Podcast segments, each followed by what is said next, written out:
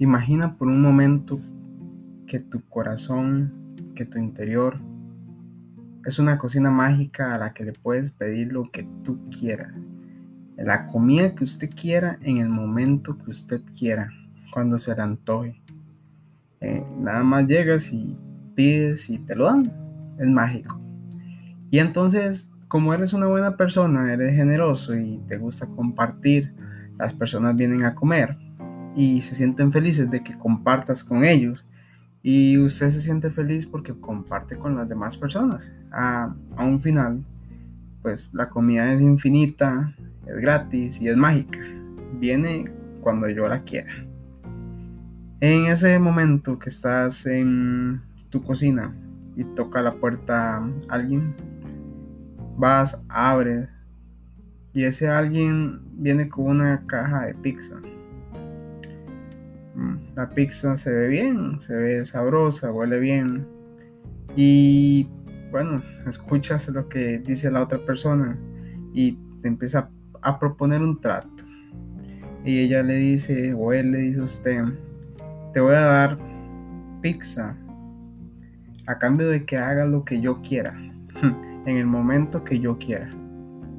Y bueno, usted en su interior se pregunta, pero que tengo comida infinita porque mi corazón es una cocina mágica.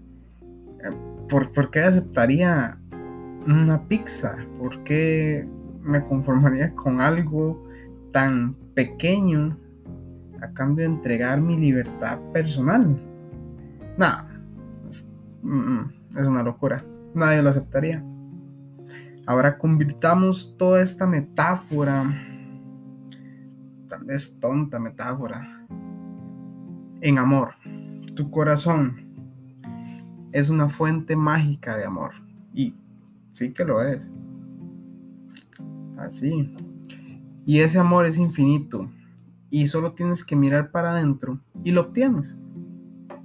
Y las personas te preguntan y llegan y puedes compartir con ellos de ese amor. Al final es infinito. Ahora esa pizza que llegan a ofrecer es amor. Esa persona llega y te ofrece amor a cambio de que hagas lo que ella diga. Si tienes una fuente infinita de amor en tu interior, el amor propio, pues evidentemente la respuesta se mantendría en no. No vas a entregar tu libertad personal, lo que tú eres, a cambio de un poco de amor que ya tienes dentro. ¿Y qué pasa si eres hambriento de amor? Si no conoces esa fuente que está dentro de ti. No sabes que existe. Nunca has probado de ese maravilloso amor y llega alguien y de forma disfrazada te da egoísmo, te da maltrato, humillación, odio, disfrazado dentro de un poco de amor, que ni siquiera, ni siquiera es amor. Y vas a tomarlo.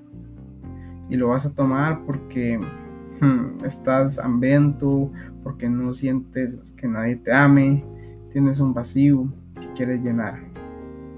Y ese vacío va a generar una dependencia que vas a querer saber si esa persona te va a seguir dando amor e incluso te va a dar miedo que esa persona le entregue ese amor a alguien más porque si no, ¿qué vas a hacer tú? Es tu fuente de amor. Entonces, es la diferencia cuando estamos vacíos cuando no conocemos lo que somos, cuando no sabemos lo que hay dentro de nosotros, una fuente inagotable de amor propio. Somos amor. Y si fluimos y vibramos en amor, podemos descubrir que lo podemos compartir y que no necesitamos del amor de alguien más para sentirnos felices. Va a ser como esa cocina mágica la que le pedimos y nos lo da de forma inmediata cuando descubrimos el potencial amor que tenemos, la capacidad de amarnos, de apoyarnos, de hacernos sentir bien en nuestra propia compañía, te vuelves imparable, de verdad te vuelves imparable.